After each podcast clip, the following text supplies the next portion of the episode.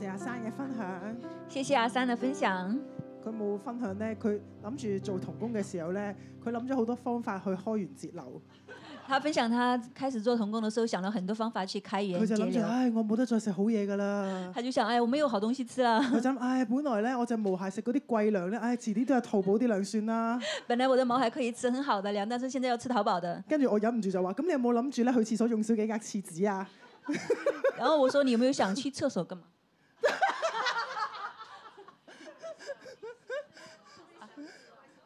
哦，吃卫生，吃厕所的卫生纸。救命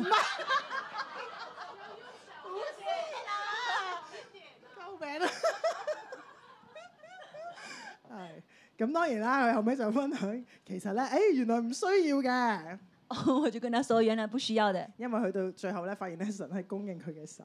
因为到最后发现神是供应他的神。今日咧，我哋要嚟咧講到一個咧，大家都應該哇好感興趣嘅話題，我们今天要来分享一个大家都很感兴趣的话题就，係咧關於錢就是关于錢。啊！我想咧先問下啦，邊度咧呢一度咧，你覺得只係一個都貪財嘅人舉手， 我想问一下，谁会觉得自己是贪财的，请举手。 好唔好咧先？我想問呢度邊一個你覺得你想要多啲錢嘅請舉手。谁想要多一点的，请举手 其。實咩分別兩個問題一樣嘅，但係後邊嘅問題係多啲人舉手嘅噃。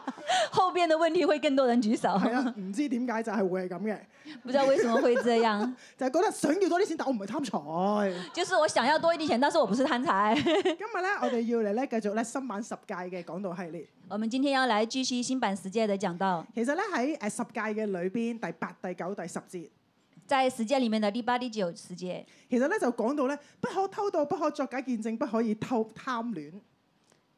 不可偷盗，不可作假见证，不可贪恋。其實咧喺呢一個最後嘅三節嘅經文，我可以去出嗰打嗰幅圖。在最后的三节经文这个图，其實咧都係講到咧一啲咧貪嘅問題。其实都讲到一些贪的问题。而今日咧，我哋咧就講一個咧好實際嘅，就係咧關於錢呢樣嘢。我们今天讲一个很實際的關於錢的。我哋咧都成日由細到大都會聽一句説話，就係、錢唔係萬能嘅，但係咧冇咗錢就係今日有啲反應係，今日我冇反應。們從小到大聽的就是錢不是萬能，但是沒有錢就萬萬不能。所以我哋從細到大都覺得哇，錢真係好重要㗎。所以我們從小到大就會覺得錢很重但要係。究竟喺聖經嘅裏邊點樣睇錢呢樣嘢呢？但在聖經裡面究竟怎麼看錢這個事情呢？我哋今日咧嘅分享嘅題目係不貪財、不憂慮，全心渴慕神的國。今天我們的題目是不貪財不憂慮，全心渴慕神的國。好唔好咧？我哋一齊咧先嚟讀路加福音十二章十三至到二十一節嘅經文。我們一起來讀路加福音十二章十三節到三十一節、二十一節。預備起。眾人中有一個人對耶穌說：夫子，請你吩咐我的兄長和我分開家業。耶穌說：你這個人，誰立我作你們斷事的官，給你們分家業呢？於是對眾人說：你們要謹慎自守，免去一切的貪心，因為人的生命不在乎家道豐富。就用比喻對他們說：有一個財主田產豐盛，自己心裏思想說。我的出產沒有地方收藏，怎麼辦呢？又說我要這樣辦，要把我的房拆倉房拆了，另蓋更大的，在那裏好收藏我一切的糧食和財物。然後要對我的靈魂說：靈魂啊，你有許多財物積存，可作多年的費用，只管安安逸逸地吃喝快樂吧。神卻對他說：無知的人啊，今夜必要你的靈魂，你所預備的要歸誰呢？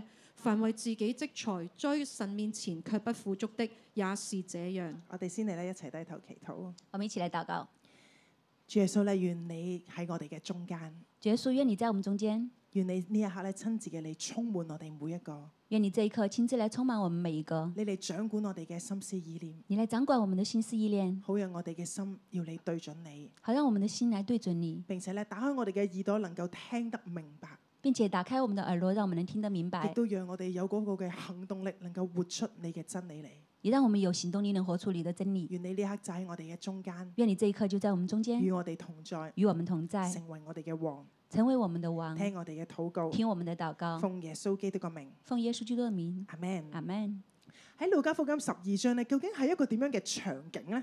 在路加福音十二章究竟是一个什么样的场景呢？原來咧之前就講到咧，耶穌咧佢行咗好多嘅神蹟，原來之前讲到耶稣行了很多神迹，佢特別咧就斥責咧嗰啲嘅法利賽人，他特别的斥责那些法利赛人，因為其實法利賽人咧就覺得哇，耶穌係一個假先知啊，因为法利赛人就觉得耶稣是假先知佢，可以趕鬼，他可以赶鬼，佢就周圍同所有人講，他就周围跟人说，其實佢係靠住咧呢一個鬼王別西卜嚟到趕鬼㗎。其实他靠着鬼王贝西波来赶鬼。但係耶穌咧就當住眾人嘅面前咧就斥責咧嗰啲嘅法利賽人，耶穌就當着眾人面前斥責法利賽人，佢話呢啲嘅人有禍啦，他说：这些人有禍了，因為佢哋係一個假冒為善嘅人。因为他们是假冒為善的人。然之後咧，耶穌就不停咧嚟到去咧教訓眾人，然後耶穌不斷的不停的教訓眾亦人，都咧去話俾所有人聽就係、你哋要逃避法利賽人嘅酵，也告訴大家說，你們要逃避法利賽人的笑，但係你哋亦都唔需要害怕佢哋，但是你們也不需要害怕他們，因為佢哋雖然有勢力，因為他們雖然有勢但係力，其實佢哋只能夠殺身體。但是他們只能夠殺身體。耶穌就話俾佢哋聽，耶穌就告訴他你們，更加要怕嗰、個唔單止能夠殺身體嘅，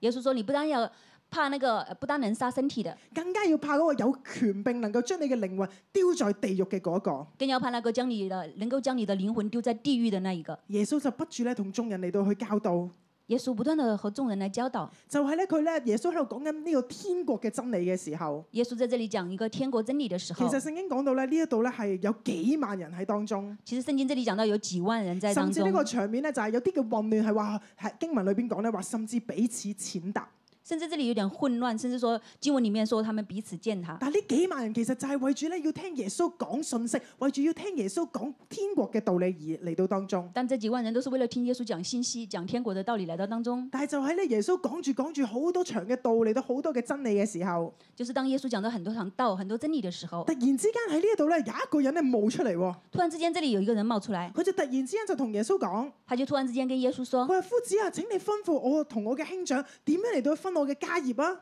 他說，呃，夫子啊，請你吩咐我和我的兄長怎樣來分我的家業嘞大家有冇覺得好奇怪呢？？”大家有沒有覺得很奇怪？耶穌講緊道喎，耶穌正在講到係講緊天國嘅道理，是講天國的道幾理，萬人都好渴慕嚟到去聽，幾萬人都在很渴慕來但竟聽，然有一個人，但竟然有一個人，佢係排除萬難他是排除萬難嚟到耶穌嘅面前。來到耶穌面前其。實根本佢冇聽過耶穌講任何嘅嘢，其實他根本就沒有聽到耶穌講任嚟何到東一西。嚟到耶穌嘅面前一來到耶穌面前就，問佢：就問他你可唔可以幫我同我嘅兄長嚟到分家業呢？你可不可以帮我和我的兄长来分家业？其實我哋都相信咧，呢個人雖然喺聖經裏邊咧冇記載佢係邊個係乜嘢名，这个人虽然在圣经里面没有记载他是谁，叫什么名字但，我哋相信佢都係一個咧好身份顯赫嘅人。我就相信他是一个身份顯赫的係啊一人，個咧有錢有地位嘅是人。一個有錢有地位的人可。能當時咧，佢有幾個保鏢喺前面咧，就幫佢咧嚟到去，誒、哎撥開啲人，行開行開行開，我個主人咧要見耶穌，可能他都有幾個保镖在那里看，走快走快，我的主人要見耶穌，係一啲都唔容易咧，要去到耶穌面前咧嚟到同佢講説話。是一點都不容易來到耶穌面前講話。但係竟然佢一去到面前，佢唔理幾萬人喺度聽緊嘢，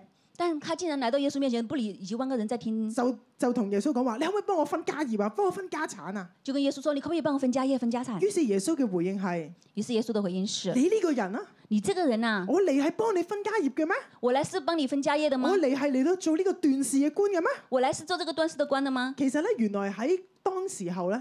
其實，在當時候，原來有好多人當佢哋咧喺啊家事上有啲嘅困難啊，唔能夠解決嘅時候，佢哋都會咧去咧揾當時嘅夫子嚟到去解決，其實當時他們有些家事不能解決的事情，他們都會找當時的夫子，因為佢相信咧當時嘅夫子佢哋係一群好有智慧嘅人，因為他們相信當時的夫子是一群很有智慧的人，所以咧有啲時候佢哋咧真係有啲家庭嘅糾紛啊咧，佢哋都會去到夫子嘅面前咧嚟到去求答案。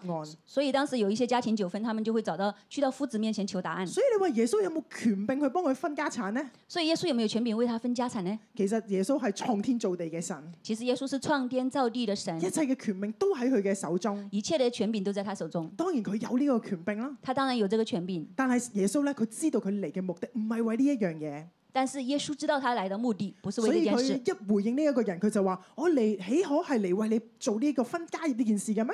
所以他回應這個人說：“我來豈可是為你分家業的這件事嗎然後接話落嚟，耶穌就嚟個直接咧嚟到講出咧呢一個人嘅問題，？”然後耶穌接下來就直接講出這個人的問題，佢就同呢一個嘅人講，他就跟這個人說，佢話同眾人嚟到去講，他跟眾人來說你哋要謹慎自守。你們要謹慎自守。謹慎嘅意思咧，即係要留心、專心睇，謹慎的意思就是要留心、專心看，要注意、注視。要注意和注視。注視啲乜嘢嘢咧？注視些什麼呢？原來我哋要嚟自守，原來我們要來自首，即係話我哋要嚟保守我哋嘅心，就是我们要来保守我们的心。原來耶穌就話：你哋要謹慎自守，免去一切嘅擔心。原来耶稣就说：“你们要谨慎之手，远去一切的贪心。就係我哋要嚟到去咧，緊守我哋自己嘅心，唔好落入一個貪嘅裏邊。”就是我们要谨守自己的心，不要落入一个贪的里面。原來耶穌就指出咧，呢一個人咧嚟到佢嘅面前，一問就去問分家業嘅時候，其實耶穌一睇就知佢嘅問題就係佢裏邊有呢一份嘅貪心，原来这个人来到耶稣面前，就要问他分家业的时候，耶稣就看见他的问题就是他贪心，佢嘅心根本就聽唔入、容唔入，聽到天國嘅大道理。他的心根本就听不进任何天国的大道佢理，嘅眼目只係定睛喺地上面，佢可以攞到幾多嘅家產？他的眼目只是定睛在他在地上可以拿到多少家产，佢心裏邊所關心嘅就係我究竟有幾多錢我可以攞到？他心中所关心的就是我究竟可以拿到多少钱。究竟呢個貪係啲乜嘢嘢呢？究竟这个贪是什么嘞？原來原文嘅意思就係一個嘅貪婪，係一個唔知足。原来原文的意思就是贪婪和不知足。唔知足嘅意思就係我已經有啦，但我渴望要更多。不知足的意思就是我已经有了，还想要更多。我哋咧中文字咧就更加特別，我们中文字比较特别，有一個金字喺上邊係有一咪？个“金”字在上今天面，嘅金字，今天的“下邊金係一個背字。”，下面是一个“贝其實今天咧就真係而家我哋要用手捉住嘅意思，”。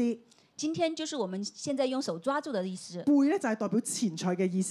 贝就代表钱财的意思甚。至咧，原來我哋琴日再嚟到查呢個字嘅時候，甚至我们昨天再来查这个意思的原时來貪候呢，個字，原來背後有一個意思就係、哇！佢好想連啲錢咧都要咧塞入個口吞埋落肚一樣。原来贪这个字就是想把那些钱放在口里吞下去的意思甚。至其實咧就係講到咧，就算好辛苦都好，但係就係好迷戀呢啲嘅錢，唔放開呢啲嘅錢，意思就是，就算很辛苦的好，都是迷恋这些东西，不想放下，就係、要你擁有更多。呢、就是要拥有更多。個就係貪嘅意思。这就是贪的意思。耶穌就嚟到去斥責呢一個人，耶稣就来斥责这个其人實。佢裏邊就充滿住呢份嘅貪念。其实它里面就充充满了这份贪念。其實仇敵咧都一直咧會咧將呢個嘅貪念咧放喺我哋每一個人嘅裏邊。其实仇敌一直就将这个贪念放在我们每一个人的里面。我相信咧，或或多或少咧，其實我哋都會有時咧會發現咧，我哋都會有呢一份嘅貪念。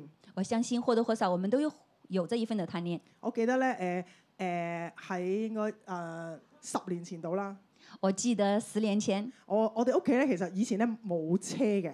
我们家以前没有车，雖然咧我好早已經考咗車牌啦，虽然我已经很早考了车牌。但係你知道咧，其實香港咧要買車唔難嘅，養車好難係咪？你知道香港买车不难，但是养车很难。咁咧開頭咧未有車嘅時候，我就好好好好想咧，哎呀，如果有架二手車唔緊要嘅，揸得喐嘅咧，哇，有架車我都好開心啦。开始没有车的时候，我就想只要有个二手车就已经很满足了。咁咧開頭咧真係哇，有個人咧免費送咗架二手車俾我哋喎，一开始真的有一个人免费送了一架二手车给咁當我然已，们經係好舊嘅車当啦。然已經是很旧的车哇！。但係開頭嘅時候，你就會覺得好開心啊，好興奮，終於有車哇！我可以去邊度玩啊，去邊度誒嚟到去誒誒誒食嘢啦咁樣。一开始就很开心，呃，可以去哪里玩啊，去哪里吃东西啊。咁但係咧揸完一兩年之後，开了一两年之后你，心裏邊就會諗：心里面就会想，哎呀，呢架車好舊啊！哎呀，这个车好旧啊。哎呀，如果可以換架日本車新車就好啦。哎呀，如果能够换一本日本车、新车就好了哎，，有冇架好啲嘅車咧？大架少少啦。换一架大一辆的车。誒，本來五人車唔夠，我哋咁多人要再去玩，七人就好啦。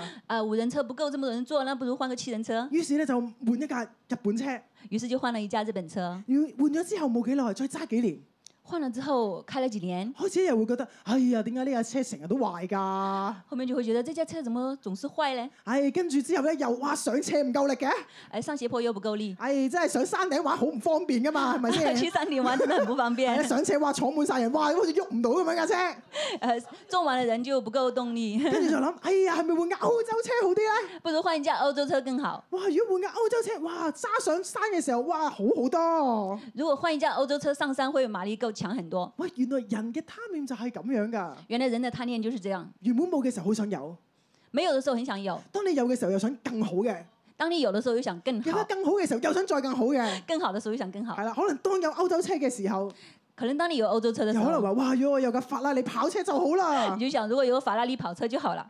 原來人嘅心真係咁樣。原来人的心真的这样，只係每個人咧喺唔同嘅地方上面都會有呢一份滋長，呢一份嘅貪。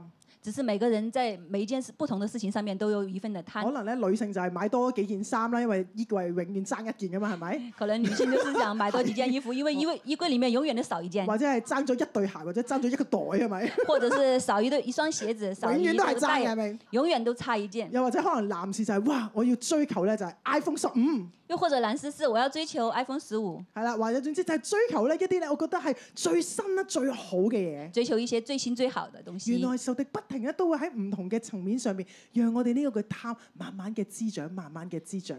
原来仇敌都会在不同层面上让我们的这个贪不断的滋长，不断的滋但係长呢一。度耶穌就嚟到提醒眾人，但是耶稣在这里就提醒众人佢，話你哋要謹慎自守啊，他说你们要谨慎自守，嗯要免去一切嘅貪心，要免去一切的贪心因，為人嘅生命不在乎家道豐富。因为人的生命不在乎家道丰富。原來人嘅生命不在乎家道豐富嘅意思，呢、原来人的生命不在乎家道丰富的意思。個家道豐富係代表有或者有很多。这个家道丰富代表是有或者有很多。原來就算我哋嘅生命有好多，咁又點呢？原来我们的生命就算有很多，那又怎样呢？呢一度咧，耶穌就接下落嚟咧，用一個嘅比喻嚟到去解釋这里接下来耶稣就用一个比喻来解释，點解就算我哋嘅生命家道豐富都好，都冇意思呢？为什么我们的生命就算是家道豐富的好都没有意思呢？佢就話有一個嘅財主，他就说有一个财主，佢咧田產非常之嘅豐盛。他的田产非常丰盛。有一日咧，佢話咧，佢心裏邊就諗啦：，有一天，他心中就想：哎呀，我嘅出產嗰啲糧食太多啦！哎呀，我的出产的粮食太多了啊我，種植嗰啲菜啊，嗰啲谷物啊，太多啦！我种植的谷物菜呀、太多了，哎呀，本身已經有個倉庫，哎呀，再唔晒點算好咧？本来就有一个仓库了，又装不下，该怎么哎办呀，呢真？係好苦惱啊！啊， 真的好苦恼多啊！錢多到唔知擺去邊啊！钱多到不知道放哪里呀、唉，唯有拆咗個倉庫，起個大啲擺落去啦。唯有拆掉这个仓库，建一个更大的来装。呢、個人咧非常之高傲，係咪？这个人非常的高傲，佢对就不唉对？拆咗嗰個倉庫，大啲，我將我所有嘅財物糧食放晒入去。他说拆掉这个仓库，放一个大一点的，我将我的财物粮食放进去。唔單止係咁樣喎，不单止这样耶，穌話呢一個嘅財主更加咧，佢話佢就對自己嘅靈魂嚟到去説話。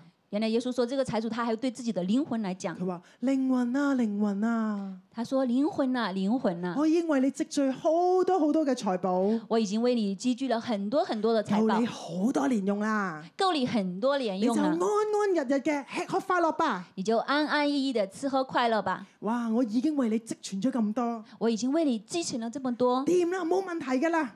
搞定了，没问题了，慢慢嘅享受，慢慢嘅享用。慢慢的享受，慢慢的享用。但係呢一度咧，神就卻同呢一個人講：但是这里神却对这个人说無知嘅人啊，：“无知的人呐、今夜必要你嘅靈魂，今夜必要你的灵魂，你所預備嘅要歸誰呢？你所预备的要归谁呢？”呢一度咧，神咧就嚟到去咧斥責呢一個嘅呢一個無知嘅人，呢、個嘅財主。神就来斥了这个无知的人，这个财主。究竟你要嚟到去積存咁多嘅東西，究竟你要积存这么多的东西，但我只要一下子攞走你嘅生命，但是我只要一下拿走你的生命，你所積存嘅又可以逼歸俾邊一個呢？你所积存的又可以归谁呢？喺呢一個嘅比喻嘅裏邊。在这个比喻里面，財主以為可以依靠嘅就係咧佢所積蓄嘅呢啲嘅糧食，呢啲嘅啊呢啲嘅財財寶。财主以为他可以依靠的就是他积存的这些财物财但宝係，耶穌嚟到去指出，但是耶稣来指其出實，佢所依靠嘅東西其实他所依靠的东係西虛無㗎，是虚无的係，可以一下子就冇咗啦是。可以一下子就没有了。係佢雖然積存咗好多，他虽然积存了很多，但係其實佢可以完全都享受唔到。呢但他可以完全都没有办法享受。度嘅無知嘅意思係咩呢？这里的无知的意思是什么呢其？實就係一個睇唔見嘅人，其实就是一个看不见的就係人，佢睇唔見原來自己嘅生命係有限㗎。就是他看不见自己的生命原来是有限的。佢亦都睇唔見原來我哋嘅生命唔係喺我哋自己嘅掌握嘅當中。他也看不见，原来我们的生命不在自己的掌握当中佢。亦都睇唔見，原來佢所得到貨財嘅能力，原來都係從神而嚟。他也看不见，原来他得貨財的能力是從神而來的。另一種無知嘅人呢，另一種無知的人呢，可能佢哋睇得見嘅，可能他們看得見可，能佢哋都知道恩典從神嚟，可能他們都知道恩典是從神而但係來，咧佢哋卻做咗一個錯誤嘅結論，但是他們卻做了一個錯誤的就係結佢雖論。然知道有神嘅，知道有限嘅，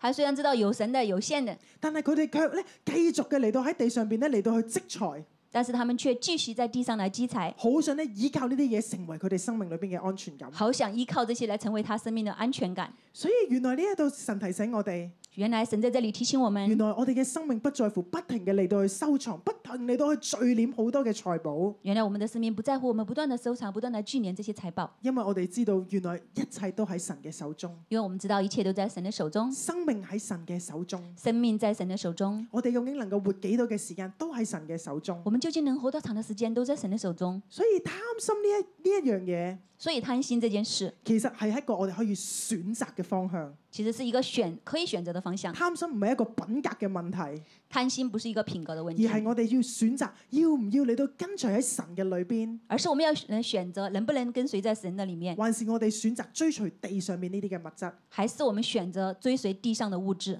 我哋嘅神咧係一個咧非常之啊、其實係一個非常之慷慨嘅神。誒、我们的神是非常慷慨的神，當呃然神亦都唔係要我哋咧閒懶，每一日就唔唔做嘢，就喺屋企坐喺度。唉、我憑信心神咧會跌錢落嚟俾我㗎啦。当然我们的神也不是让我们在家里坐着等钱掉下来。其實問題就係、究竟我哋每一日，我哋花幾多嘅心思意念喺地上嘅事情上邊咧？其实就是我们每一天除了睡觉，我们花多少时间在神的事情上面。琴日咧 Elsa 咧都有分享佢嘅見證，昨天欧拉萨都有分享他的见佢就证，有分享到咧，佢以前咧哇好努力嘅嚟到去賺錢賺錢賺錢。他就分享到他以前很努力的赚钱赚錢赚钱，佢每一日咧，因為佢當時係做股票嘅，每一天因为他当时是做股票，所以咧一開始到收市咧，其實咧佢係每一分鐘每一秒咧都跟住呢一個股市咧嚟到去波動佢嘅情緒。其实他的他的心情是跟着股市每一天这样上上下下其實咧，佢話咧，就算股票收咗啦，佢夜晚就會諗啊，我要約下邊個人同佢傾下，唉、我要咧嚟到收下啲消息先，或者咧喺邊度咧嚟同人打關係先。就算他睡觉的时候，他也在想要跟神来联络这些感呃人脉啊、打关系啊、看看那些新闻啦、雖然咧當時佢真係咧賺到好多好多嘅錢，虽然当时他赚了很多钱，但係咧佢確分享到咧，原來咧佢犧牲咗咧同太太啦、同佢小朋友嘅關係。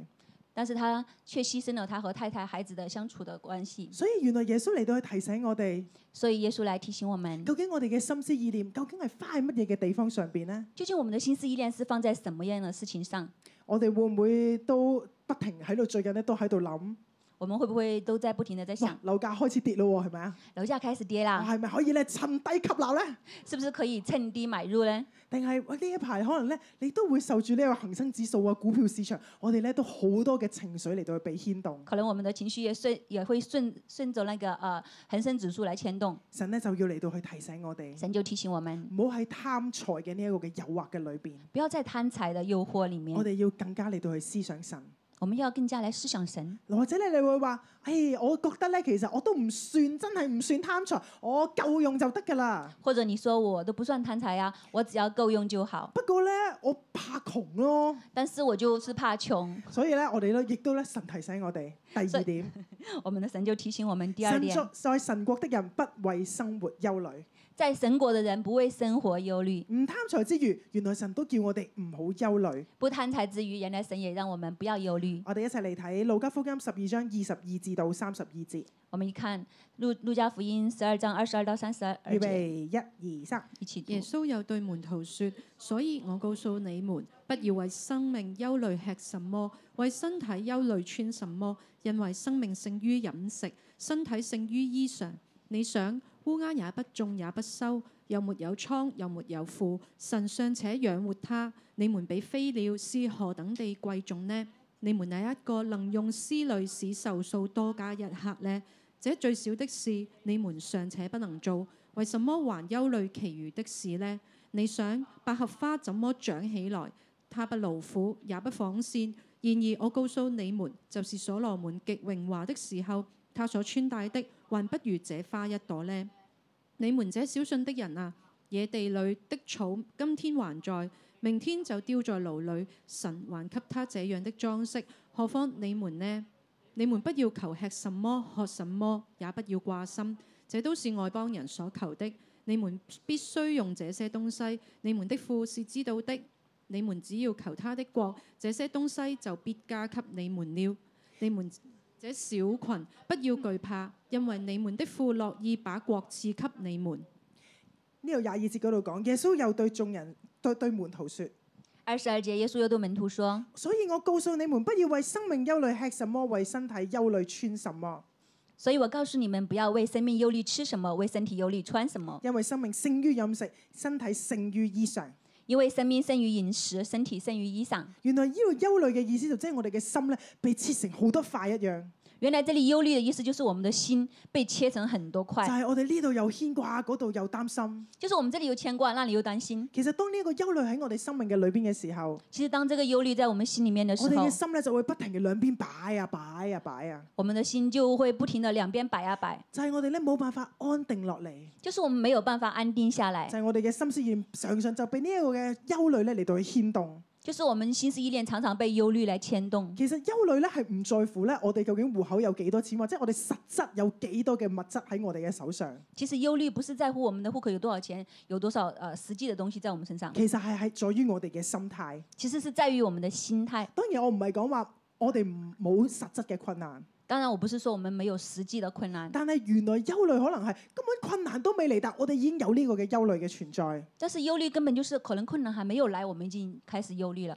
你問我會唔會有憂慮呢？你問我會不會有憂慮其呢？實我都會有嘅其喎。實我都會有其的。實隨住年紀一一年一年嘅嚟到去長大，隨着年年一年一年年的長大，可能咧就會聽到啊邊個邊個咧又誒、呃有有病啊，要入醫院做手術啦，可能就會聽見誰誰誰又進醫院做手術了，心裏面就會諗。心中就會想啊，佢同我年紀差唔多大啫喎，啊，他和年齡差不多哦。但係咧香港咧要去排政府醫院咧要等幾年噶嘛，可能但是香港排政府醫院要等幾年、哦，跟住你就會諗哇排幾年咁唔使醫啦，然後你就會想排幾年都不用醫啦。但係如果要去私家醫院好貴喎、但是如果要去私家醫院很貴哦，你就會諗係咪要買份醫療保險嘅咧？你就會想我是不是要買醫療保險啊，教呢？會已經有醫療保險，但係使唔使買多份 top up 嘅咧？教會已經有一份醫療保險了，是不是要再買多一份呢？跟住咧見到我老公，然後看見我老公，跟住就諗啦，然後就想唉，佢係我哋屋企家家家庭嘅經濟支柱，他是我們家中的經濟支柱，但係好可惜，但是很可惜，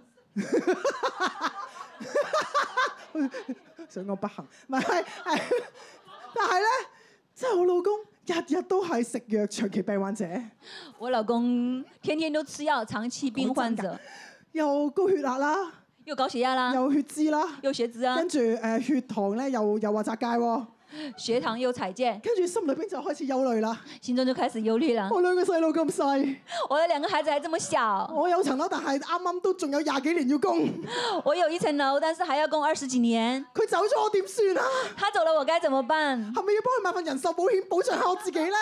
是不是要給他買多一份人壽保險，保障我自己嘞？跟住望住兩個細路，然後看着兩個孩子又啊，會諗，就會想，個個都話啲細路大得好快㗎。每個人都說孩子會長得很雖快的然而啊、家讀小二，但好快就讀大學㗎啦。雖然現在讀小學二年級，但是很快就到大學讀啦。大學，讀大學如果出國讀又要好多錢㗎噃。如果要出國讀，要花很多錢哦。跟住又諗，然後又想，其實我都唔細嘞噃，其實我也不小啦好，似好快又要退休。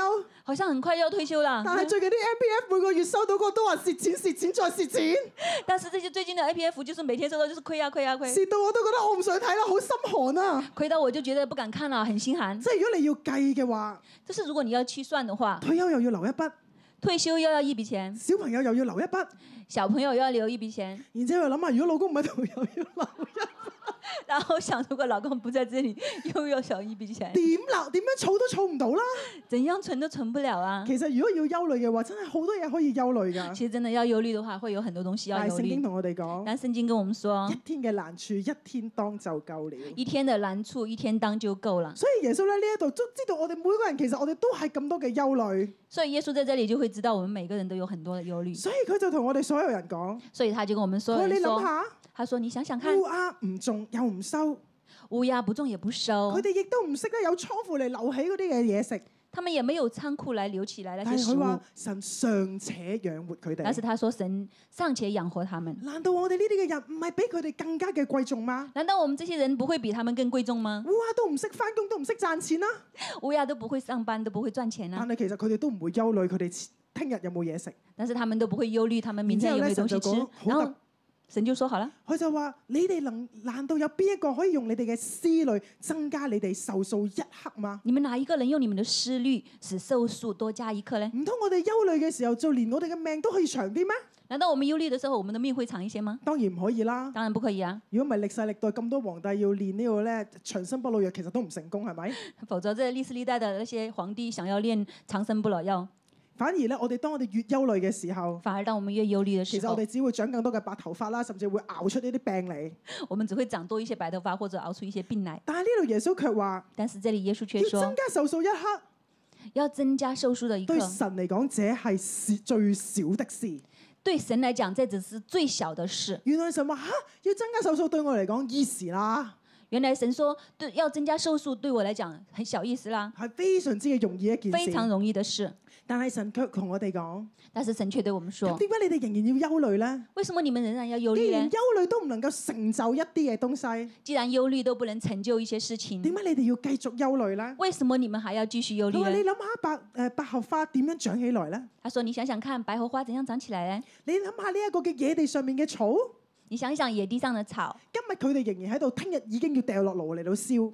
今天他們仍然在這裡，明天就丟下去燒但了。係神話，我仍然要咧讓百合花要成為佢哋嘅裝飾，但是我仍然讓白荷花成為他們的裝何飾，況你哋呢？何況你們呢？所以耶穌就再一次嚟到提醒我哋：所以耶穌再一次提醒我你們：哋唔好再求吃什麼、喝什麼，你們不要再求什麼吃什麼，唔好再為呢啲嘢嚟到掛心。不要為這些事情來掛原心。來會求呢啲嘅嘢嘅人係外邦人，原來會求這些事情的人是外邦因為外人，邦人就係一群咧根本唔認識神嘅人。因為外邦人就是一群不認識神的人。唯有唔認識神嘅人，先至會為咗呢啲嘅東西嚟到去求。唯有不認識的人才會向神来求这些东西。當我預備嘅時候，当我预备的时候，神咧就話俾我聽喎，神就告訴佢話我，你就試諗一諗，他说：“你想一想，如果你你個女有一日同你講，如果有一天你的女儿跟你说，佢就媽媽她说：‘妈妈，求下你啦，求求求你啦你，聽日俾集俾飽飯我食啦，明天给飽飯我吃我啊好，驚我聽日挨餓啊！我好怕我明天挨饿啊。又或者媽媽媽媽’，又或者妈妈妈妈，天氣轉冷啦，天气转冷求啦，你俾多件衫我着啦。求你給多一件衣服给我穿啊啦、我相信如果側邊有一個唔識我嘅人聽到我個女咁同我講嘅話咧，我相信如果不認識我的人聽見我女儿這樣跟我講的可話能呢，個人就想話：哇！你個阿媽咁狠毒嘅，可能這個人就會想：哇，這個媽媽這麼哇！狠毒，要個女矮佢先有飽飯食啊！要他女儿求他才有飯吃，哇！要個女矮佢先俾件衫佢着哦啊！要他女儿求他才可以有衣服穿。可能咧呢誒唔識嘅人咧就會覺得哇！呢個媽媽真係好有問題。可能不認識的人就會覺得這個媽媽真的有問但題。係如果我哋同樣都係咁樣求我哋嘅神嘅時候，但是如果我們同樣這樣去求我們的神其的實時咪一候，樣咯。其實也是一樣啊。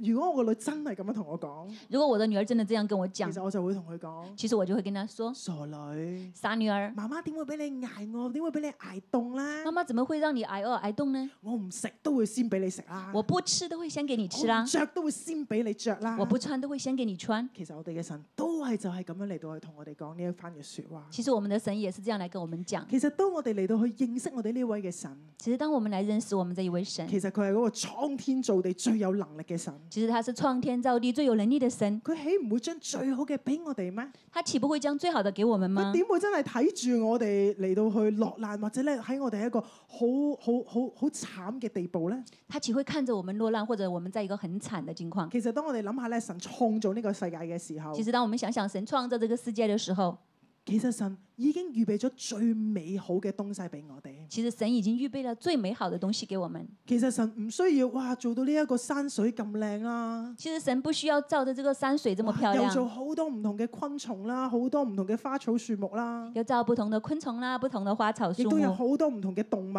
也有很多不同的動物。其實神點解要做哇有呢一個春夏秋冬四季好靚嘅景色呢？其實神為什麼要照春夏秋冬這麼好漂亮的景就好似我色哋呢今？日誒周刊嘅封面一樣，就好像我們今天周刊的其封面其，實係阿 Winnie 族長咧喺日本影翻嚟好靚嘅相啊嘛。這就是溫妮組長在日本影拍回來的很其漂亮的實照神片。做呢啲一切一切，就係為咗人能夠享受喺其中。其實照着一切的一切，就是為了人能夠享受。所以神點會唔將最好嘅俾我哋呢？所以其實神為什麼會不會將最好的給我們呢？點解我哋仍然要嚟憂慮呢？為什麼我們仍然要憂慮呢？原來我哋呢一份嘅憂慮。原來我們這一份的原憂來我哋慮，仍然擔心緊，我哋夠唔夠錢用，有啲咩食嘅時候，原來我們仍然擔心我們夠不夠錢用、夠不夠吃的時候，其實嚟到係講緊我哋裏邊呢一份嘅信心，真係實在太少信啦。其實就是我們內心的信心太小了。我哋唔可以好似外邦人咁樣唔我認識神，我们不可以像外邦人一样不认识神，去為我哋一啲嘅物質嚟到去求。会为我们一些物质来求。咁我哋要求乜嘢嘢呢？那我们要求什么嘞？三十一節嗰度講：三十一节说：你們只要求他的國，這些東西就必加給你們你了们。只要加求他的国，这些东西必加给你们了。耶穌就話：呢、個求佢嘅國，其實即係話求神嘅同在。耶稣就是说，你们求他的国，就是求神的同在就，係我哋咧要求神每一日同我哋同行。就是我们要求神每一天与我们同如果行。當神同我哋好靠近，同我哋每一日同行嘅時候，如果神跟我们很靠近，每一天与我们同行的时神候，又點會唔知我哋嘅需要呢？神又會怎么不知道我们的需要神又嘞？點會唔供應我哋呢？神又怎么会不供应我们呢？但係可能當你今日會，你會發現但是你可能今天你会发现，唔得啊！我真係控制唔到，我就係不停多好多嘅憂慮。我不行啊，我真的控制不了，我真的很多忧虑原。來就代表住，其實我哋同神嘅關係非常之嘅遙遠。原来就代表我们和神的关系非常遥远我，哋就要嚟到去決定，我哋要再一次嘅歸回，依靠我哋嘅神。我们就要来决定我们再一次的归回依靠神。所以今日弟兄姊妹，所以今天的弟兄姐如妹果我，哋真喺神嘅面前咧，我哋立定心志，我们在神的面前，我们立定心智，我哋唔做一個貪財嘅人，我们不做一个贪财的亦人，都唔做一個憂慮嘅人。也都不做一个忧虑的一人，同咧你要奔跑神俾我哋嘅恩惠。一同来奔跑神给我们的弯威。第三大點，放下錢財，全心渴慕神國。第三大点，放下钱财，全心渴慕神国。我哋咧一齊嚟到讀誒三十二至到三十四節，我们一起读三十二至三十四节。預備起。你們要變賣所有的，周濟人，為自己預備永不壞的前囊，用不盡的財寶在天上，就是賊不能近、蟲不能住的地方。因為你們的財寶在哪裏，你們的心也在哪裏。其實三十二節嗰度咧，佢哋先講咧係話：你們這小群不要懼怕。三十二节说：“你们这小群不要惧怕。其實講到最後，究竟憂慮嘅根係啲乜嘢嘢咧？”其实讲到最后，忧虑的根是什么嘞就？係懼怕，就是惧怕，就係我哋好擔心，就是我们很担心，好擔心未來究竟會發生啲乜嘢事，很担心不知道未来会发生什好么擔，心我哋會唔夠，唔知點算好。很担心我们不够，不知道该怎么办。但係神呢一度再一次同我哋講，但是神这里再一次跟當我我们哋说喺，神嘅同在嘅裏邊嘅時候，当我们在神的同在里面的时父啊候，係樂意將佢嘅國賜俾我哋。父是乐意将他的国赐给我们。神唔係話我樂意賜一餐飯俾你咁簡單，神说：“我不是乐意吃一餐饭给你这唔么简係話单，我淨係咧越樂意賜架屋、賜架車俾你咁簡不單是。说我只是吃一间屋、吃一间一架车给你这神么係简話佢单。樂意將成個嘅國都俾我哋，”神说他要将整个的国都给我而们，呢個國係豐富嘅，係乜嘢都有㗎。而这个国是丰富的，什么都有的。而呢度咧，佢講到話：你哋要變賣所有嘅周濟人，这里说你们要变卖所有的周济人，係咪即係話啊？我哋乜嘢錢都唔好 keep 啦，我哋就所有就俾晒窮人就好咧？是不是我们什么都不要了，我们把所有的给穷人就好其了？實耶穌呢度想表達嘅係我哋嘅心態，我哋要嚟放下錢財，其实这里耶稣所表达的是要我们的心态，我们要来放下钱係财，我哋嘅心唔係再嚟到不停嚟到追逐世上邊呢啲嘅錢財，是我们的心，不是不要一直来追逐世上的钱亦财都，唔係想再嚟到去啊！我要有多啲有多啲嘅安全感，要再嚟到有多啲，讓我自己咧感覺咧比較良好，不是让我们要多一点多一点，让我们自己感觉良好，就係、我哋要嚟放低，就是我们要放下係真係依靠我哋嘅心係依靠我哋嘅神。我们的心，依靠我们的神，唔再依靠地上面嘅財寶。不再依靠地上的财宝。當我哋嚟到去專心嚟到追求神嘅國、渴慕神嘅國嘅時候，当我们专心依靠神的国，追求神的国的时候神，就話要將一切嘅豐富都要放喺我哋嘅裏邊。神说要將一切的丰富都要放在我们的里面。感謝主咧，喺我大學畢業嘅時候咧，神咧就已經呼召我嚟到去全時間服侍佢。感谢主，我大学毕业的时候，神就已经呼召我要来服侍他。當我大學畢業嘅時候咧，神話啊，你起嚟服侍嘅時候，其實我心裏邊咧都有好多嘅掙扎，当我大学毕业，神说你要起来服服侍神的时候，我心中很多挣扎誒、，都好似頭先阿珊所分享嘅一樣。誒、好像刚刚阿三所分享的一样。其實咧，當我禱告嘅時候咧，我都有同咧神咧討價還價。当我祷告的时候，我都跟神讨价还价。我就話：誒唔係喎，我真係讀咗咁多年書，難得大學畢業，係咪都出去社會做一做嘢，見識一下先呢？我说我读了这么多年书，我是不是应该也去社会工作一下，见识一下？跟住就同神講就話：誒唔係，即係我都要出嚟賺下錢，跟住之後誒誒嚟到回饋下我父母噶嘛。然后我跟神说我要出去赚一下钱来回馈一下我的父母。當然呢個係一個表面啊，覺得係幾好似可以說服到神嘅原因，当然这只是一个表面上可以说服神的原但係因其，實心裏邊就知道其實自己好想出去闖下，好想去試下。但是心中就是自己很想出去闖荡一下，试一下。我好記得咧，當我咧咁樣嚟到去同神嚟到去傾偈嘅時候，我很记得我当时跟神这样来聊天的时候，神咧就回應我。神就回应我，佢就話：我認識你。他就说我认识你。佢話：如果你咧呢刻咧出咗去社會做嘢嘅話咧，我知道咧你唔會再回頭啦。他说我知道，如果你现在出去工作的话，你不会再回头了。神話咧呢一個咧係一個好大嘅誘惑，好大嘅試探。神说这是一个很大的诱惑，很大的试探。於是咧我安靜喺神嘅面前，于是我安静在神的面前我，就再回應神。我就再回应神：神啊，我相信咧你認識我比我更加認識我自己。神啊，我相信你认识我，比我更自己更加认识我自己。我亦都相信咧呢一刻你呼召我咧係對我係最好嘅。我也相信你这一刻呼召我是对我最好的。於是咧我就樂意咧踏上呢一條路。于是我就樂意踏上這條路。所以大學畢業之後咧，其實我真係完全冇咧到咧社會上面工作，所以大學畢業之後，我完全沒有去社會工作，我就去咗一間咧基督教嘅機構嚟到去服侍。我去到一家基督教的機構來服侍。但係咧呢間嘅基督教機構咧，其實係冇人工出㗎，但是這一間基督教的機構它是沒有工資的，因為咧佢係靠自籌薪金嚟到去誒、呃、讓每一個童工去生活。它是需要自己去籌備薪金來讓自己的呃童工來生活。意思即係話咧，我要靠我識得嘅弟兄姊妹，我同佢分享啦，然之後佢有感動就奉獻，咁我就有糧出啦。就是我要和我認識的弟兄姐妹分享，他有感動奉獻給我，我就有工資了。 大家就諗哇，我咁大膽係咪因為我係富二代咧？大家都會想我這麼呃這麼大膽，是不是因為我是富二代啊呢？ 當然唔係啦。當然不是啦。誒、其實我我屋企咧由細到大唔算係好窮，但係亦都唔係話好有錢，我家裡從小到大不是算很窮，但是也不是很有錢，但係咧都足夠我用。但是都足夠我用。所以咧，當年大學畢業咧，其實我就同一般嘅大學生一樣，就係、其實根本就冇錢啦。其实当年大学毕业，我就跟一般的大學生一樣，其實就是沒錢，所以咧，誒、我咧就決定咧要踏上呢一條路。我就決定要踏上這條路。其實嗰陣時咧，我未喺六一一聚會，其實當時我還沒有在應該係六一一講聚六一會一，啱啱成立， 應該當時六一一剛剛成立。係啦。咁所以咧，我之前咧其實喺一間咧獨立嘅小教會嗰度聚會。我之前在一間獨立的小教會聚會，誒嗰間教會咧，其實咧成間教會咧大大細細夾埋都唔夠一百人，那一間教會所有人加起來都不夠一百個人，所以其實會奉獻俾我嘅人咧就係得嗰個小群啦。所以可以奉獻給我的都只有一小所群。以如果你用理性去諗一諗咧，其實應該唔會做呢個決定㗎，所以其實如果你用理性的話，是不會做這個決定的即。係你就會諗哇，即係一百人都唔夠有能奉獻能力，仲要有感動奉獻俾你嘅，可能得幾個啫噃。所以你會想，一百個人都不夠，還要能夠有感動奉獻給你的，可能就只有幾個人。但係咧當時咧，我感恩咧，我就有嗰份嘅底氣，我感恩當時我有這一份的底氣我，就覺得神係你呼召我嘅，我就說神是你呼召我的，你要為我負責，你要為我負責。嗯我就嚟到擘大眼睛睇下你點供應我。我就睜開眼睛看看你怎樣供應我。好感恩嘅係。很感恩的是，喺呢個機構咧，總共有三年半嘅時間。在這個機構總共有三年半的時間，其實我每一個月三年半嘅時間都係咧自籌薪金，亦都唔知道下個月我有幾多錢人工出嘅。其實每一個月我都需要自己去籌集那個呃資金，我也不知道下一個月有沒有工資，但係咁樣咧，其實咧我冇刻意咧好節衣縮食嘅，我也沒有刻意的節衣縮食，就係、我覺得咧應使得則使。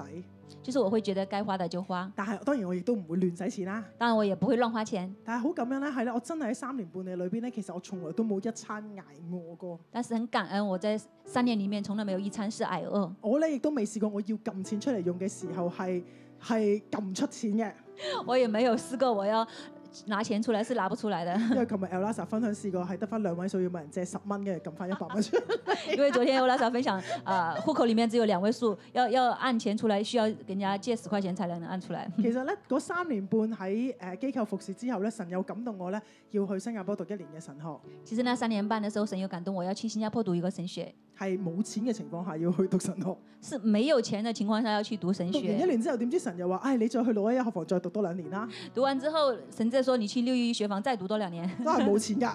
都是沒有錢。咁但係咧喺呢幾年嘅裏邊，但是在這幾年年裡其面，實我真係咧經歷神係一個信實嘅神。我真的經歷神是一個信實的神其。實只要知道咧呢一個行嘅道路係神蓋印嘅道路，其實只要知道這個路是神蓋印的路，其實神就會供應。神就會供應。我從來都唔會覺得自己係好窮啊，好好辛苦，我從來都不覺得自己很窮很辛苦，因為我真係知道咧，我有一個富爸爸喺天上。因為我真的知道我有一個富爸爸在天上。我點解要咁樣將我最青春、最寶貴嘅時間嚟到去回應我嘅神呢？我為什麼會將我最青春、最寶貴的時間來回其應實就好神？似路加福音十二章三十三節嘅講，其實就好像路加福音三十十二章三十三節說。為自己預備永不壞嘅錢囊，用不盡嘅財寶在天上。为自己预备用不尽的钱财在天上，就是賊不能近、蟲不能住的地方。就是财不能进，从不能住的地方。因為我真係知道，因为我真的知其實道，地上面賺到嘅錢，其實都只係一個好短暫嘅時間。地上面所賺到的錢都是一个很短暫的時但係間當。我回應神嘅呼召，當我喺神嘅國嘅上面擺上嘅時候，當我回應神的呼召，在神的國擺上的時候，我係喺天上面嘅户口賺緊錢，我是在天上的户口我係賺喺天錢，上面嘅户口裏邊出緊糧㗎。我是在天上的户口上面是發工資的，甚至咧喺聖經裏邊好清楚講，甚至聖經裡面很清楚的天說，上面嘅財寶係賊都唔能夠偷，蟲都唔能夠住。天上面的財寶是賊都不能偷，蟲都不能住的。弟兄姊妹，弟兄姐妹，願咧真係呢一個嘅聖經嘅話語都刻喺我哋心板上邊。願這個聖經話語都刻在我們的心板上。人生咧好短暫。人生很短暫，甚至我哋根本唔能夠確定我哋能唔能夠活到明天。甚至我們都不能確定我們能不能夠活到明但係神天。今日再一次嚟挑戰我但哋，是神再一次來挑戰我為們，永恒而努力，為永恒而努為力，神嘅國度嚟到去擺上。為神的國度來擺上。你哋嘅財寶喺邊度，你哋嘅心就喺邊度。你們的財寶在哪裡，你們的心就在哪好唔裡好？。我哋喺我哋嘅神面前，我哋都嚟反省我哋自己。好不好？我们在我们的神面前，我们来反省我们自究己，竟我哋嘅心喺邊度呢？究竟我们的心在哪里呢？我哋係咪真係對準神呢？我们是不是真的对我哋有冇准神呢為？住我哋嘅永恒，為住神嘅國度嚟努力擺上呢？我们有没有为着我们的永恒，为着神的国度来摆上我呢？哋一齊嚟到去站立起身，我们一起来站立起身，用呢一首歌嚟回應我哋嘅主。用这首歌来回应我们的主。基督是我们主，基督你是我心满足，我一切所需在于你，一切在于同我哋嘅耶穌講，你。你係我哋唯一嘅滿足。我们的耶稣说：“你是我们唯一的满足。是我们主基督，你是我心满足，我一切所需在于你。”一切在于你，耶稣基督，基督是我们主，基督你是我心满足，我一切所需在于你，一切在于你。喺呢度咧，我好想咧呼召我哋當中嘅新朋友，”在这里，我很想呼呼召我们当中的新朋好唔好咧？友，你都先咧合上眼睛。好不好？我们都闭上眼睛。如果咧今日當你嚟到教會嘅當中，当你今天来到教会当中，你知道咧，其實我生命嘅裏邊咧都覺得好多嘅憂慮，好多嘅重擔。你心中都有很多忧虑、很多重担。你話我好需要依靠呢一位嘅神，你说我很需要这一位的神，我好想嘗試依靠呢個神，得着嗰份嘅平安。我很想依尝试依靠这个神得着那一份的平安。我好想嘗試嚟到相信呢個嘅耶穌，好想得着嗰份永恆嘅盼望。我很想尝试依靠这份耶稣得着那一份的盼望。如果呢個係你，如果这个是你，我邀請你可以喺位度咧去舉手。我邀請你在位置上面举手，我好想咧為你嚟到祝福禱告。我很想为你来祝福祷告。感謝主，我見到啦，請放低。感谢主，我看见他，请放下。仲有冇咁樣嘅朋友呢？还有没有这样的朋友呢？耶穌愛耶稣爱你，你，耶穌佢話佢就係愛，耶穌说他就是愛，佢話佢好想將巴不得將佢一切嘅豐盛俾過你，他说他巴不得将他一切的丰盛都给你。佢今日邀請你，他今天邀請你相信佢，相信他，依靠佢。依靠他。仲有冇咁樣嘅朋友还呢？有没有这样的朋友？可以咧舉高手讓我見到。可以举高你的手让我看见。我咧想邀請啱啱舉手嘅嗰位姊妹，可唔可以嚟到前邊啊？想邀請刚刚举手的姐妹来到前面。係啊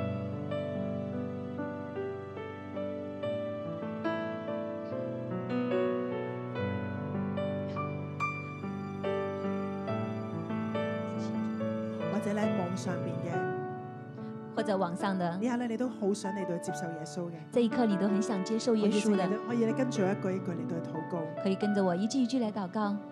親愛嘅主耶穌，亲爱的主耶我稣，多謝你，我感谢你你，俾我今日知道你给我今天知道你係豐盛嘅神，你是丰盛的你係愛神，我嘅你是主。爱我的主。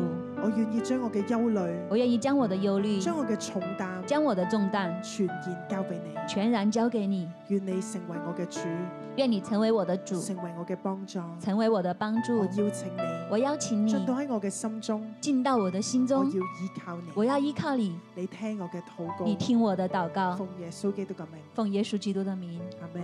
阿门。多謝敬雅牧師，谢谢金雅牧师，姊妹請坐。弟兄姐妹請坐。今日咧，敬雅牧師同我哋分享：今天金雅牧师和我们分享：不貪財，不憂慮，不贪财，不忧虑，全身學全心學慕神的國。全心渴慕神的国。呢、個課題唔容易講，这个课题不容易讲，因為係講緊人生。因为是讲人生。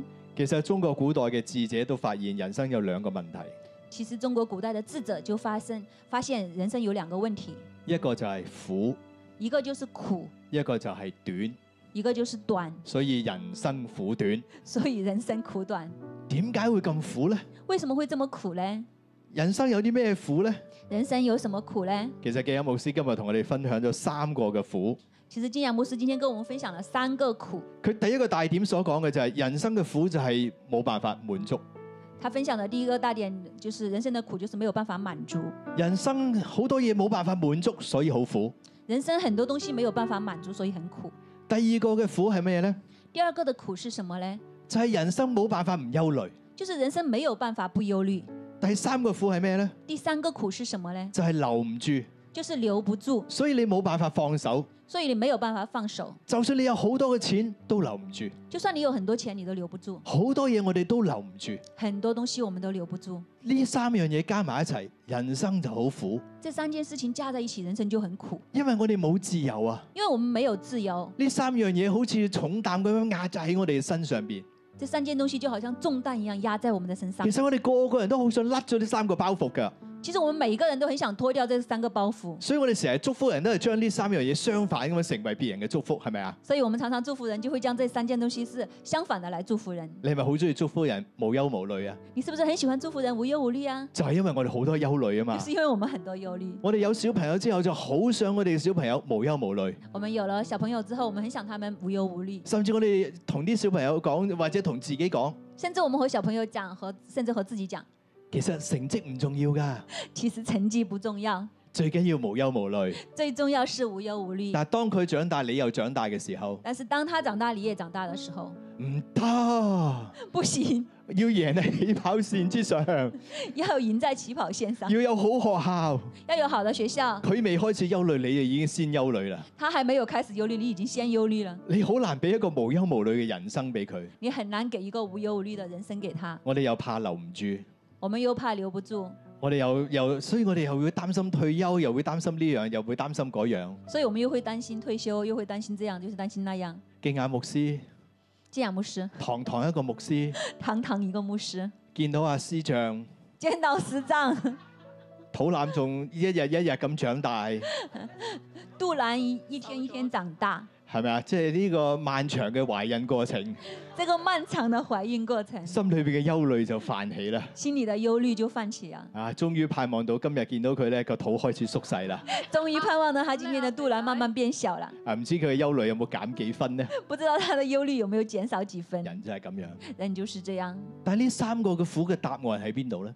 但是这三个苦的答案在哪里呢？其實敬雅牧師今日嘅講道話俾我哋聽，其實金雅牧师今天講到告訴我們，呢三苦嘅出路同埋答案都係一樣，这三苦的答案都是一樣的，就係、天國。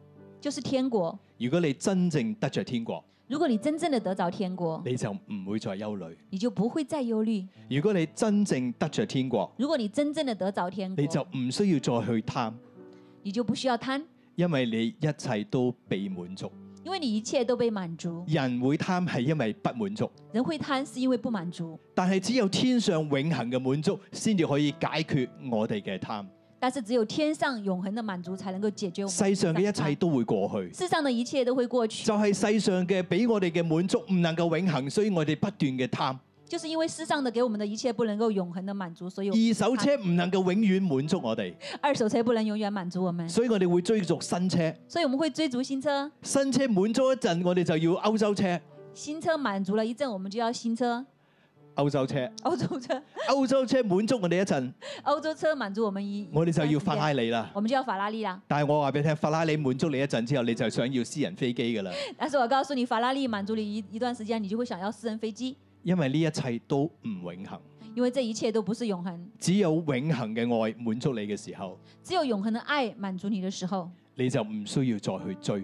你就不需要再去追。人生係永遠追唔完嘅。人生是永远追不完，所以貪心嘅滿足點係喺永恆嘅愛裏邊，所以贪心的满足点是有在永恒的爱里面，呢、個就係心版十戒。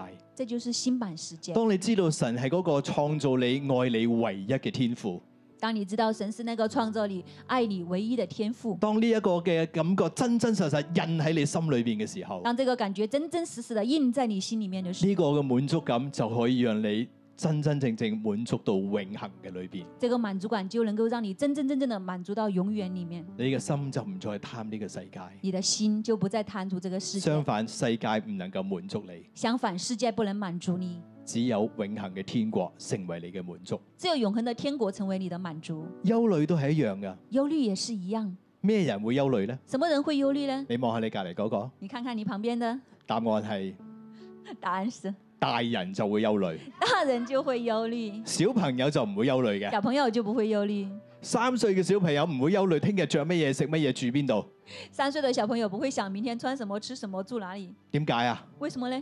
因為有老豆、因为有爸爸，有媽媽，有妈妈，食嘅食爸爸嘅，住嘅住爸爸嘅，吃也吃爸爸的，住也住爸爸的，從來唔需要擔心嘅。从来不需要担心。天起涼風都未感覺凍咧，阿媽已經將件褸拎咗嚟啦。天气凉风还没有感觉到冷，爸爸妈妈已经准备好外套了。只會着太多，唔會着太少；只会穿太多，不会穿太少；只會食太多，唔會食太少。只会吃太多，不会吃太少。佢冇憂慮㗎，他没有忧虑，因為佢有爸爸有媽媽。因为他有爸爸妈妈。今日我哋有冇爸爸有冇媽媽呢？今天我们有没有爸爸妈妈呢？如果我哋認識天上有一位愛我哋創造天地唯一嘅天父，如果我们认识天上有一位创造天地、唯一爱我们的天父，我哋仲需要憂慮嗎？我们还需要忧虑吗？我哋都會憂慮嘅，我们都会忧虑，點解啊？为什么呢？因為我哋有慾望，因为我们有欲望，但係神知道乜嘢係慾望，乜嘢係需要。但是神知道什么是欲望，什么是需要，神供應我哋嘅需要，神供應我们的需要，但神唔一定滿足我哋每一個慾望，但是神不一定满足我们每一个欲因為望佢，要我哋成長。因为他要我们成長。無憂無慮係乜嘢呢？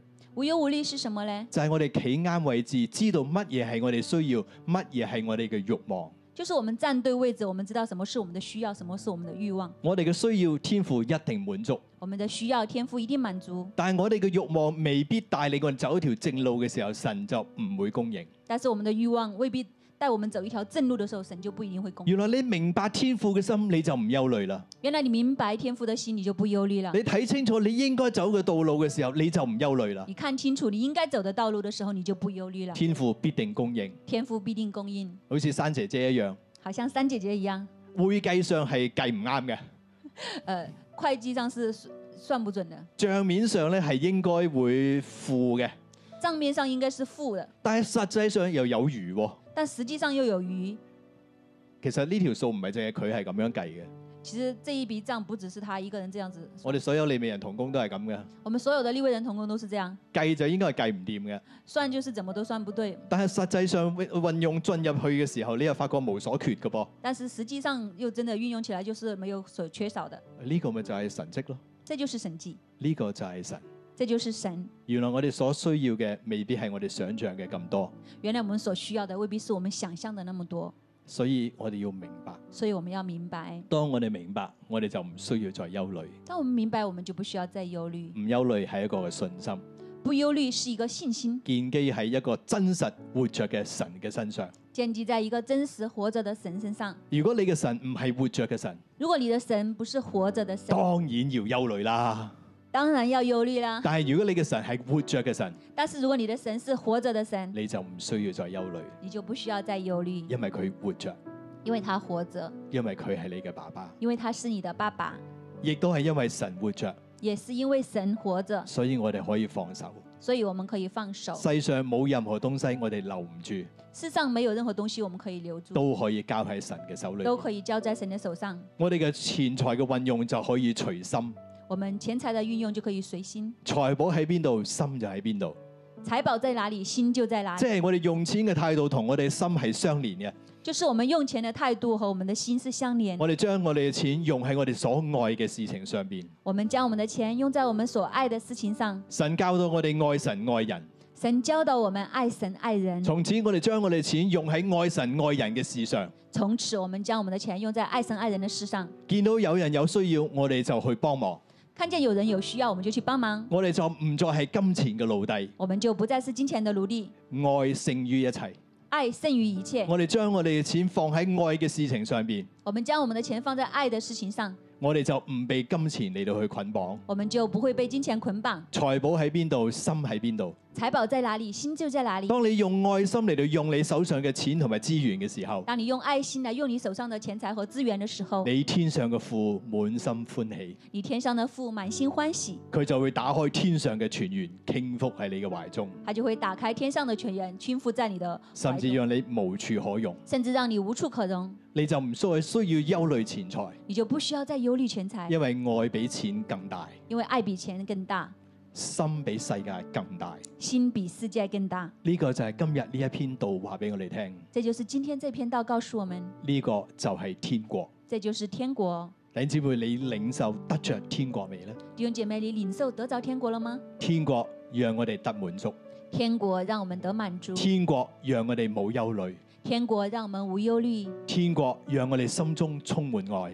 天国让我们心中充满爱，有愛就有財寶，有爱就有财宝，有愛就無憂慮，有爱就没有忧虑，有愛就係永恆，有爱就是永恒，因為神就係愛。因为神就是爱。好唔好？我哋一同起立，好吧，我们一起起立，我哋再用呢一首詩歌嚟到領受呢一份嘅愛，我们再用这首诗歌来领受这一份的爱，讓天國進入我哋嘅心中。让天国进入我们心中。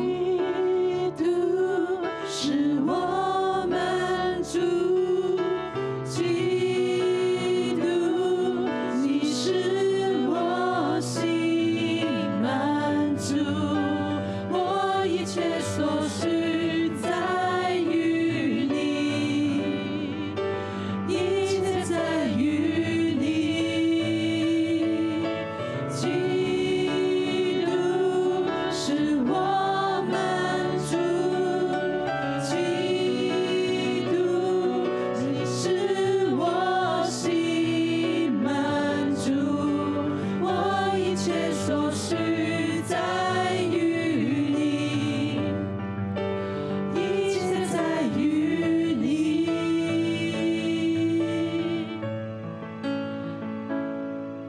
好唔好？我哋一同眯埋我哋嘅眼睛，好不好？我们一起闭上我们的眼睛，我哋嚟呼求聖靈進入我哋每一個人嘅心裏面，我们呼求圣灵进入我们每个人的里面，將神嘅真理、将神的真理，將天國放喺我哋嘅心中，将天国放在我们心中，讓我哋嘅眼目改變，让我们的眼目改变，讓我哋嘅心向神敞開，让我们的心向神敞开，讓天國進入我哋嘅心中。让天国进入我们的心中，以致我哋嘅生命改變，以致我们的生命改变，脱離呢三方面嘅苦。呢脱离这三方面的苦，啲嘅苦唔再纏繞我哋，这些苦不再缠绕我们，而係我哋嘅生命更加嘅釋放自由，而且让我们的生命更加释放自由，更加嘅豐盛平安。更加的丰盛平安因。為天國喺我哋嘅心中，因为天国在我们心中，主你幫助我哋，主你帮助我们，讓我哋重新嘅校正我哋嘅眼目，让我们重新矫正我们的眼目，定睛喺你嘅身上。定睛在你的身上。你係嗰位愛我哋嘅天父，你是那位爱我们的天父，你愛我哋到一個地步，你爱我们到一个地步，放下天上嘅榮華，降身人世。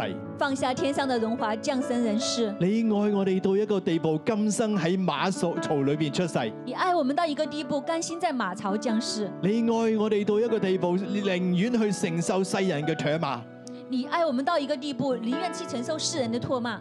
你愛我哋到一個地步，樂意為我哋上十架，你爱我们到一个地步，乐意为我们上十字架，以你嘅生命換我哋破碎嘅生命。用你的生命换我们破碎的生命。你愛我哋到一個地步，你爱我们到一个地步，將天地都擺我哋面前，将天地都放在我们面前，叫我哋同你一齊承受。叫我们和你一起承受。你愛我哋到一個地步，你爱我们到一个地步，為我哋預備永恆，为我们预备永恒，讓我哋同你一齊得着。让我们和你一起得着。因此今日我哋嘅眼目要打開，因此，我们今天的眼目要打开，我哋要累積財寶喺天上，我们要累积财宝在天上，我哋要用愛回應你嘅愛。我们要用爱来回应你的爱，我哋要讓我哋嘅金錢資源花喺愛嘅事情上，我们要让我们的金钱资源花在爱的事情上，成為別人嘅祝福。成为别人的祝福。我哋要愛神愛人。我们要爱神爱人。主，你將呢一個嘅誡命放喺我哋嘅心上邊，主啊，你将这一份的诫命放在我们的心上，係新版嘅十戒，是新版的十诫，係愛嘅誡命，是愛的诫命，係平安嘅誡命，是平安的诫命，係富足嘅誡命。是富足的诫命。當呢一切喺我哋心裏邊嘅時候，当这一切在我们心里面的时候，我哋嘅心就自由，我们的心就自由，憂慮就離開，忧虑就离开，貧窮就退去。贫穷就退去。神，你必為我哋打開天上嘅窗户，神，你必为我们打开天上的窗户，傾覆喺我哋懷中。倾覆在我们的怀中。弟兄姊妹，讓我哋一齊舉起手嚟到領受祝福。弟兄姐妹，我们一起举起手来领受祝福。我奉耶穌基督嘅名，我奉耶稣基督的名，祝福我哋所有嘅弟兄姊妹。祝福我们所有的弟兄姐妹，滿有從天國而嚟嘅喜樂平安，满有从天国而来的喜乐平安，滿有從天國而嚟嘅愛喺你嘅心中，满有从天国而来的爱在你心中。因為呢一份嘅愛，因为这一份的爱，你嘅心自由，你的心自由，一切嘅憂慮退去，一切的忧虑退去，一切嘅重擔都要離開，一切的重担都要离开，因為你知道天上有位愛你嘅天父，因为你知道天上有一位爱你的天父，佢顧念你，他顾念你，佢為你擔當，他为你担当，佢供應你，他供应你，佢保守你，他保守你，佢醫治你，他医治你，佢建立你，他建立你，佢懷抱你，他怀抱你，佢愛你。他爱你。求主幫助我哋。求主帮助我们，让我哋每一日经历咁样嘅天国，让我们每一天都经历这样的天国，让我哋嘅生命翻转改变，让我们的生命翻转改变，成为别人嘅祝福，成为别人的祝福，满有力量，满有平安，满有力量，满有平安，满有喜乐，满有丰盛。满有喜乐，满有丰盛。主，我哋多谢你，主，我们感谢你，听我哋嘅祷告，听我们的祷告，奉耶稣基督嘅名，奉耶稣基督的名，阿咩？感 Amen 谢主，我哋将最大嘅掌声归俾耶稣。感谢主，我们将最大的掌声归给耶稣。我哋今朝嘅崇拜就到呢度，愿主祝福大家我。们的崇拜就到这里，愿主祝福大家。大家睇緊嘅係新锐六一一靈糧堂。 You are now watching New Crop 611 Bread of Life Christian Church. 如果你有感動，用奉獻支持我哋教會， If you want to support our church through offering, 歡迎你將奉獻直接存入中國銀行户口。 please send your offering directly to our Bank of China account. 支票抬頭係新锐六一一靈糧堂有限公司， The beneficial name for the check is New Crop 611 Bread of Life Christian Church Limited. 請你將收據 email 到以下嘅電郵信箱。 Please send your receipt to the following email address. 如果你想更認識耶穌， If you would like to know Jesus more, 或者有需要我哋為你代禱嘅話， or if you want us to pray for you, 歡迎用 email 或者電話聯絡我哋。 welcome you to contact us through email or telephone. 祝福你。 Bless you。衷心歡迎你，來新锐這